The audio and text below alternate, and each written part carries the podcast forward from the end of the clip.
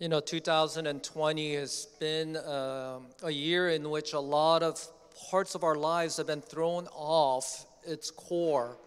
We've become misaligned. If you think about it, those of you who are students, what does it mean to be a student when you haven't been on your college campus or your high school campus for almost a year? What does it mean to uh, experience student life? Uh, our careers have been thrown off kilters a lot of uh, occupations or just your work habits have been radically altered and your career aspirations are different than what it used to be. Uh, friendships have changed. Uh, people have now begun to uh, form small pods of friendship and refuse to uh, gather with larger groups. And now, even small pods we're hearing are dangerous and ought not to uh, get together and, and eat with those who are even friends who are not in your household? What does it mean to be friends with people you can't see or people who are not on social media? What does it mean to be friends with them anymore? Marriages have been thrown off kilter families. Although we spend a lot more times with our family, I know that uh, marriages are struggling more than ever before. I know. And our faith journey has been thrown off its uh, core. You know, there are five ways I believe that uh, a lot of people's faiths have changed or are changing or have been uprooted. For some, uh, they have a curious faith, meaning they uh, had no faith had, or had no interest in faith, but uh, strangely enough, the turmoils of 2020 has caused them to be more curious uh, and casually a search and, and to ask the question is there something really there? For others, they continue a committed faith. Uh, these are uh, people, a lot of you from Living Hope are like this. You are loyal and you continue to do uh, what you feel like you were raised to do and what is the right thing to do. For others, you have a circumstantial faith, meaning that your faith changes with your circumstance, whether it be uh, your jobs, your relationships, and in particular, your emotions. So there are some days in which your faith feels really high and deep because you emotionally feel like that. And on others day, you are emotionally down and your, your faith is that as well. For others, they have a cynical faith you know, they've pursued Jesus Christ, and somewhere along the way, they feel like faith has uh, disappointed them or it has failed them. And so you may be a Christian by name, but you really don't believe anymore. You just uh, go along for the ride, per se. And finally, you have some have a compartmentalized faith. It is complicated, and you still may do a lot of Christian things, uh, you don't have the courage to say you're no longer a Christian, but really your heart is a distance or has been disconnected with the core of faith. 2020 has, has changed a lot of things, and, and your faith, the faith for a lot of people, has changed. And as we begin the first Sunday of 2021, I want us to look at, and we're going to be going through the rest of the Gospel of Mark from now until about Easter. Uh, Mark chapter 10, verses 13 through 16. If you have your Bibles or if you have your smartphone, you can fire it up. And Jesus is on the way to the cross. And in fact, in chapter 9, he talked about his upcoming death. And in chapter 10, a little bit later, he'll talk about it again. He, it literally is uh, his last days. And during his last days, he's having adult conversations. Uh, he's talking about teaching things to his adult uh, followers about uh, eternal serious matters. At the beginning of chapter 10, he talks about divorce. Hey, when is it, if life gets really, really difficult, is it ever okay for a follower of Jesus Christ to pursue divorce? And, and right after this incident, he talks about eternal life. A, a young man comes to him and says, If I were to die today, how can I be sure that I have inherited eternal life? These are the kind of conversations you have uh, without the catapult youth students in the room after the kids have gone to bed. Let's talk about divorce. Let's talk about what life is like after death. In the middle of serious conversations, chapter 10, verse 13 through 16. And they were bringing children to him that he might touch them, and the disciples rebuked them.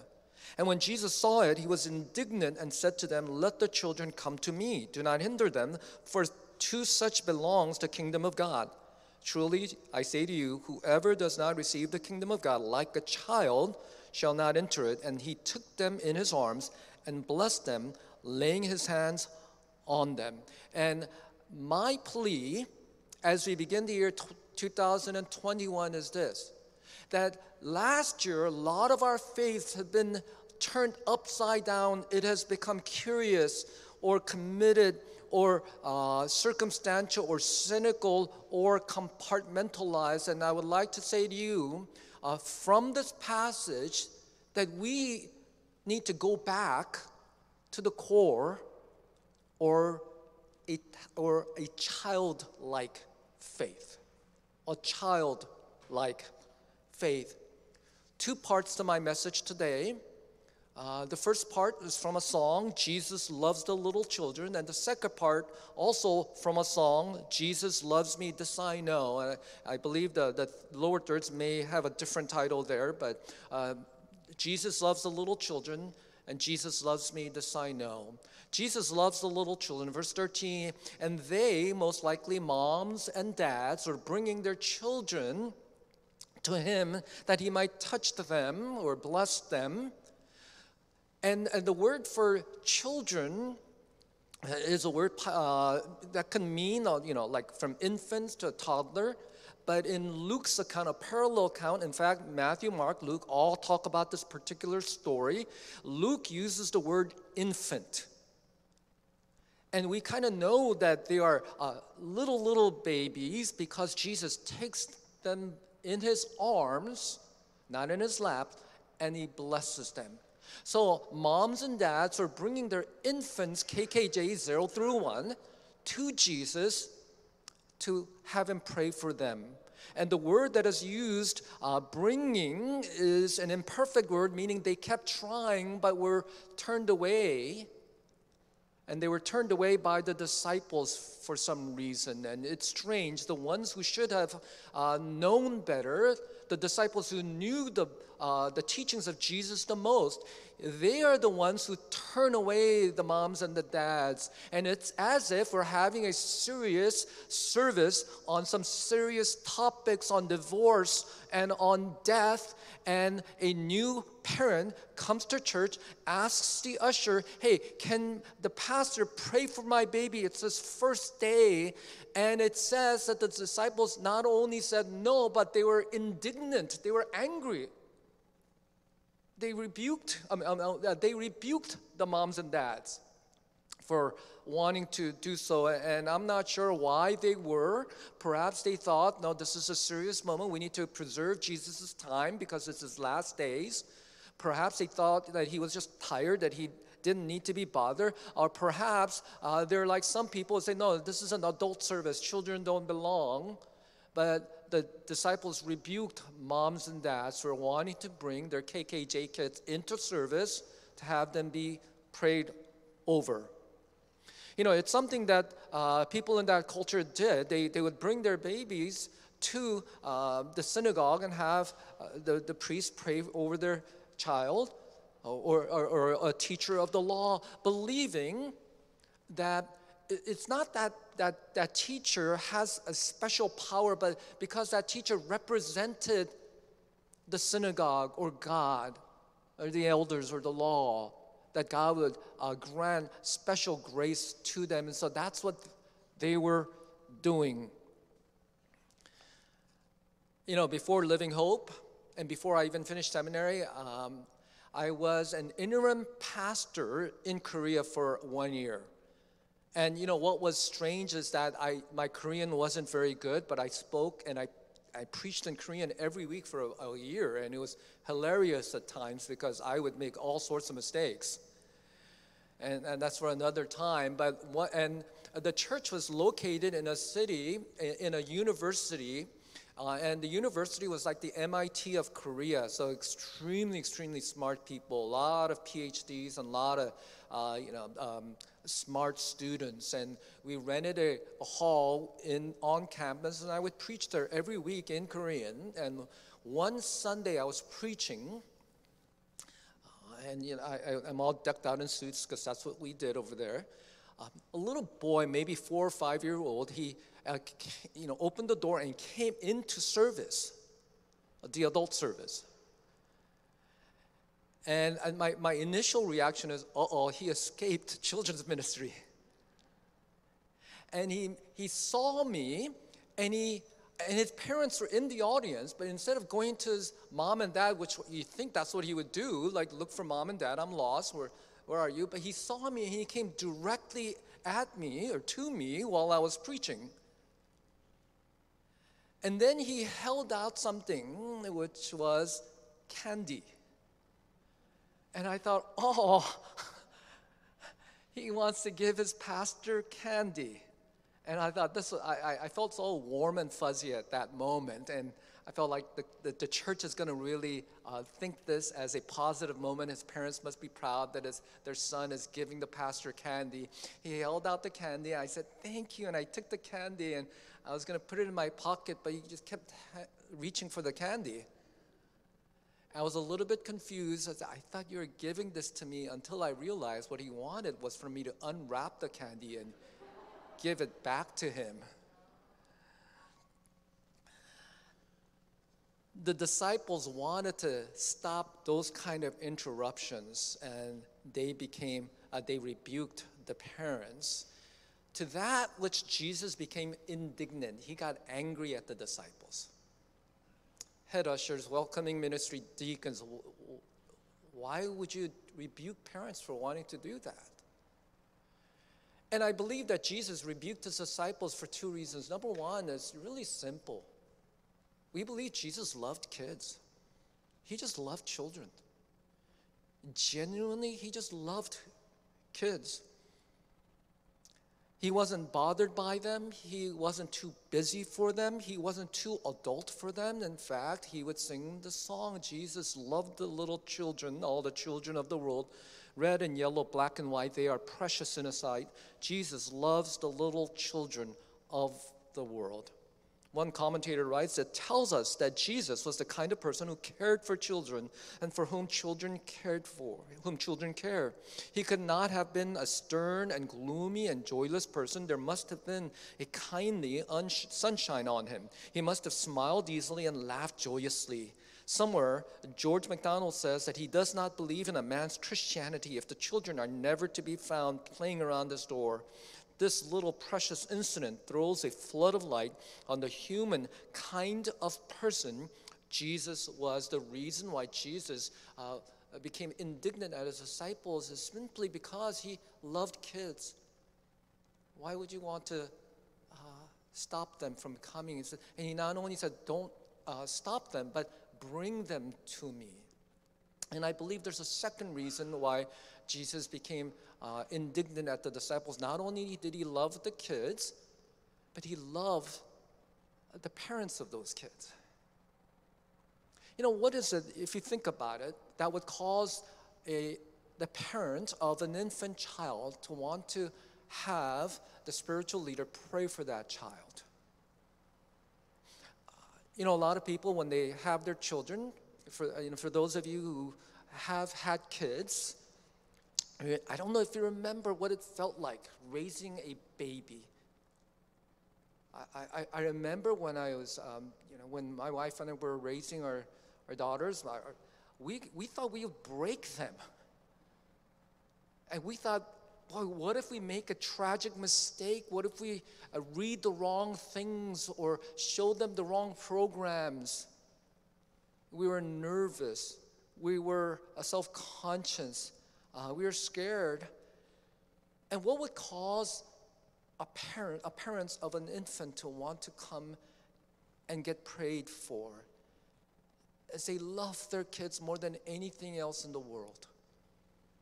But they were also insecure about their own competency, and they said, if you're a spiritual leader, if you, ha- if you have insights with God, would you pray for our child?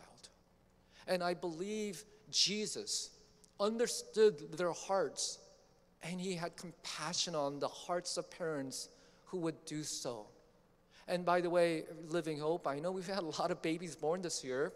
And, and unfortunately, uh, not a lot of babies were able to come, but uh, we're hoping by spring we can have baby dedication, and, and we, we want to pray for your baby. You know, if you, for those of you who've ever been to any of our offices upstairs, a pastor's office, you know that in my office, Pastor Ben Tabal's office, Pastor James Lee's office, and in the staff office where uh, Clyde used to have his desk, that not only do we have our desks, but we have a table with chairs. And all the private offices are, are designed that way. And the reason being is that we share our offices with children. That um, when before COVID, that on Sundays, at about 11:30 or 12 o'clock, uh, a group of kids would occupy our office and have small groups. And uh, the mandate is that we have to share our space with children. If someone is applying to our church for a full time position and we tell them you'll have an office and they say thank you, and we'll tell them, but you have to share with kids. And if that prospective uh, candidate says, you know, I'd rather not share my office with children, I want to have it secure, locked, and, and, and really just have it as my a personal space. And I would probably say, thank you you can do that at another church, but not Living Hope. Because we love our kids, and we want pastors who would say, um, let the little kids come. Jesus loves the little children, and if there's a second part to this particular story, and um, it would be titled, Jesus Loves Me, This I Know. Uh, Jesus loves me, this I know in verse 15, truly I say to you, and whoever does not receive the kingdom of God like a child shall not enter it. And he took them in his arms and he blessed them, laying his hands on them. And I want you to read carefully here. Whoever does not receive the kingdom of God, listen, like a child shall not enter it. So if I would uh, rephrase it in a proposition, it would be this those who receive the kingdom of God like a child shall enter the kingdom of God. He's not making a quantitative statement about children, but rather a qualitative statement about faith.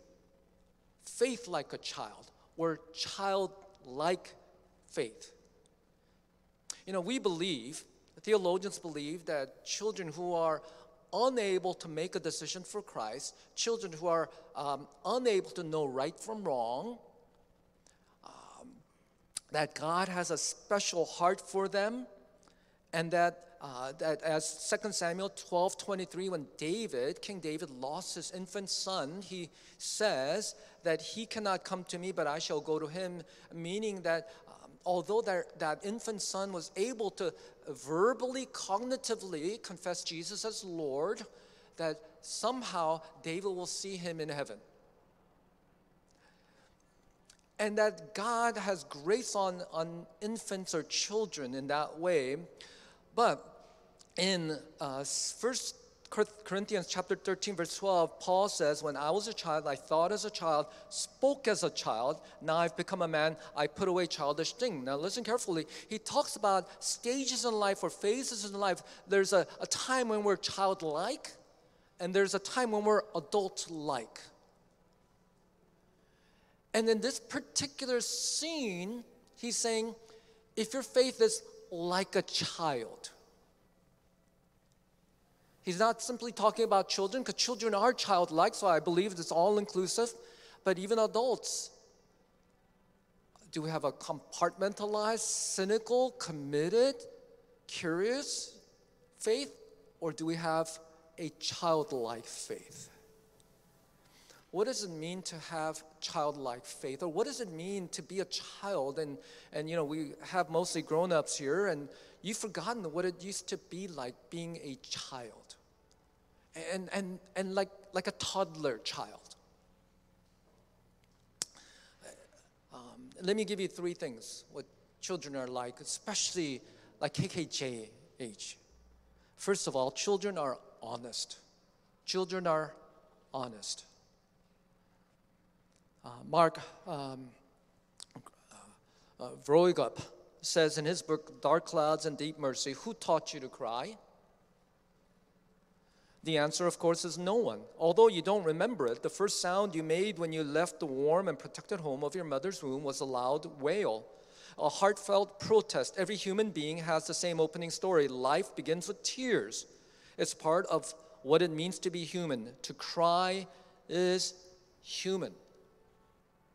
One of the distinguishing marks of an infant when he's born or when, it, when she's born is that they cry. Why do babies cry? They cry because they're hungry, and they cry when um, the aftermath of what they've eaten doesn't get taken care of, right? So they need food or a diaper change. That's when they cry. A baby, when a baby is uncomfortable or in pain, does not try to suck it up, does not try to say, well, you know, I, I don't want to bother my parents but their needs are expressed in tears. And they cry out. They're not too ashamed. They're not, uh, they don't try to hold it in because they're in public or in a situation they're, they're supposed to be quiet. They cry out. That's, the, that's one of the distinguishing marks of an infant, is it not? But somewhere along the way, we tell our kids, don't cry. And somewhere along the way, we tell ourselves, I shouldn't cry. I shouldn't express my hurts and pains. I shouldn't be vulnerable lest someone else looks down on me. Out of arrogance, out of uh, a seemingly shame, we stop being honest with ourselves. And I believe one of the distinguishing differences between a child and an adult is that a child is completely honest. But an adult, uh, we're not quite sure what they're thinking and feeling. And when Jesus says, you must have faith like a child, part of what he's saying is that you must be honest with your own brokenness and pain. You can't talk yourself, rationalize, and hide the fact that you are in pain or you are in need. The second distinguishing mark of children is that children are dependent. You know, I watch animal shows for some reason. I, I don't know quite why. I, I understand why I like science fiction shows, but I don't quite understand why I like animal shows, but I do. Uh, but one of the things I discovered when I watched, like, I, I, I would watch a gazelle having a baby, a, a, mother gazelle having giving birth in the middle of the field, and that that baby comes out, and within like a minute they stand up and they can start running. It's it's remarkable. A kangaroo can have a baby, and and uh, it would crawl up the the mom and go into the little pouch. Um, a, a completely helpless kangaroo Joey is able to somehow latch itself and climb. I want you to think about it. A human baby, after completely useless, completely incompetent. What can a baby do? Can't run from predators, can't climb up to uh, mom, can't even turn around, can't even hold its neck upright, right? A human baby boy, uh, a human baby is one of the most uh, incompetent, listen carefully, dependent human uh, forms of life that we know. And babies know that, or uh, they know that they need help.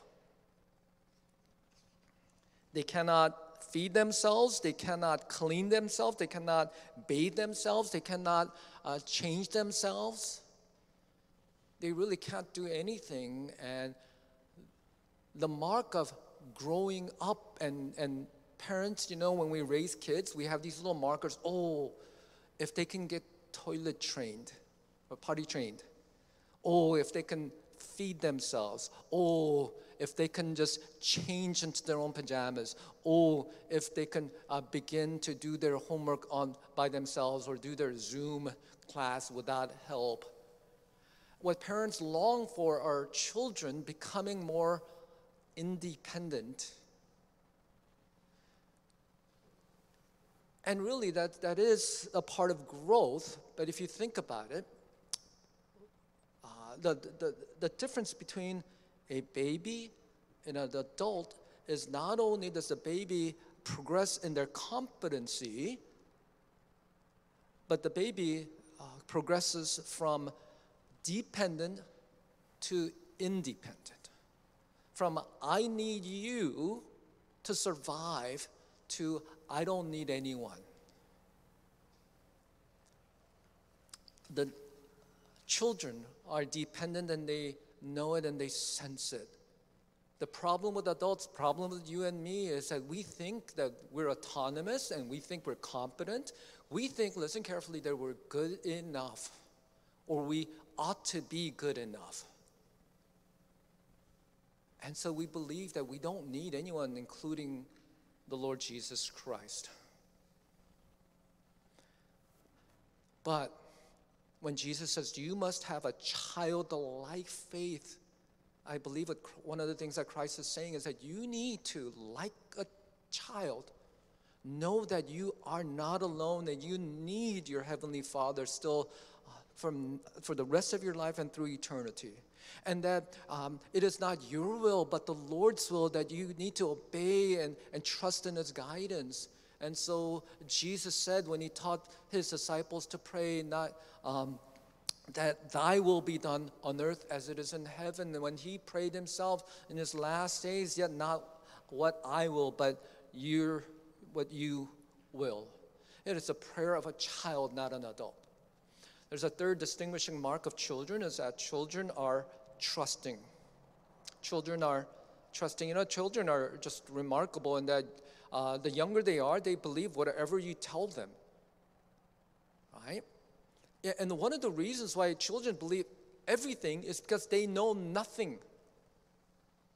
They don't know the difference between possible and impossible.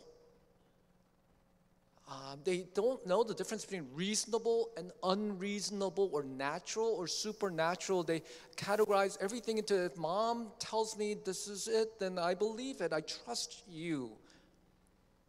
And they were kind of designed to be dependent on, upon uh, on their uh, on everything, including knowledge and what is true or not true. They're not cynical, they haven't compartmentalized life. They absorb what is told to them and they simply trust. And so they would sing, Jesus loves me, this I know, for the Bible tells me so. Little ones to him belong, they are weak, but he is strong. Yes, Jesus loves me. Yes, Jesus loves me. Yes, Jesus loves me. The Bible tells me so. And for children, that's good enough. Life is not so compartmentalized and, and complicated. They simply believe because the Bible tells me. So listen carefully. If you're thinking about 2021, and if your, comp, if your faith has become so compartmentalized and cynical, may I suggest that you, you would have a childlike faith and, and, and go back to these simple truths. What if what the Bible says is actually true? Regardless of your emotions or what your culture has to say to you, what social media tries to convey to you, what if what the Bible says is actually true? What if when Jesus said, Seek first his kingdom and his righteousness, and all these things shall be added unto you. What if that's actually true? That what we are responsible is not to be so anxious about life, but to continue to seek the kingdom, and God will give to us all that we need, maybe not what all that the culture says we need, or what my flesh tells me I need. What if, regardless of how hurt you've been by the actions and the words of other people, that we believe in the Lord Jesus Christ, who said that we ought to forgive uh, those who sinned against us. And if we say no, but what about justice? What if we really believe the Lord who says, Vengeance is mine, that we leave justice to the Lord in this life or in eternity, and we can be completely okay with that? What if we really believe uh, that, that God knows us intimately? What's in our hearts, what, are, what we're going to say, what's go, uh, what is in store for us in the future? What if we really, like a child, simply believe Jesus loves me, this I know. And I'm going to ask the, the band to come up at this time. You know, the, the older we get, we go from that simple childlike faith to something much more complicated unnecessarily. We go from uh, this childlike faith that we had when we were young to something uh, really that's misaligned. And what I would challenge us in 2021 is for us to, to have and pursue a, a, simple childlike faith. And if, you, if you're confused or you're not quite sure how to do so, just pick up your Bible. Just pick up your Bible, and if you don't even know where to look, just start in the Gospel of Mark, just read and just believe everything that it says is actually true. Jesus loves me, this I know, for the Bible tells me so. We're, some of us have been in the church way too long. We've forgotten the simplicity of that, that song. And um, I want us to sing it. And would you stand with me as our band leads us in this chorus and then going forward?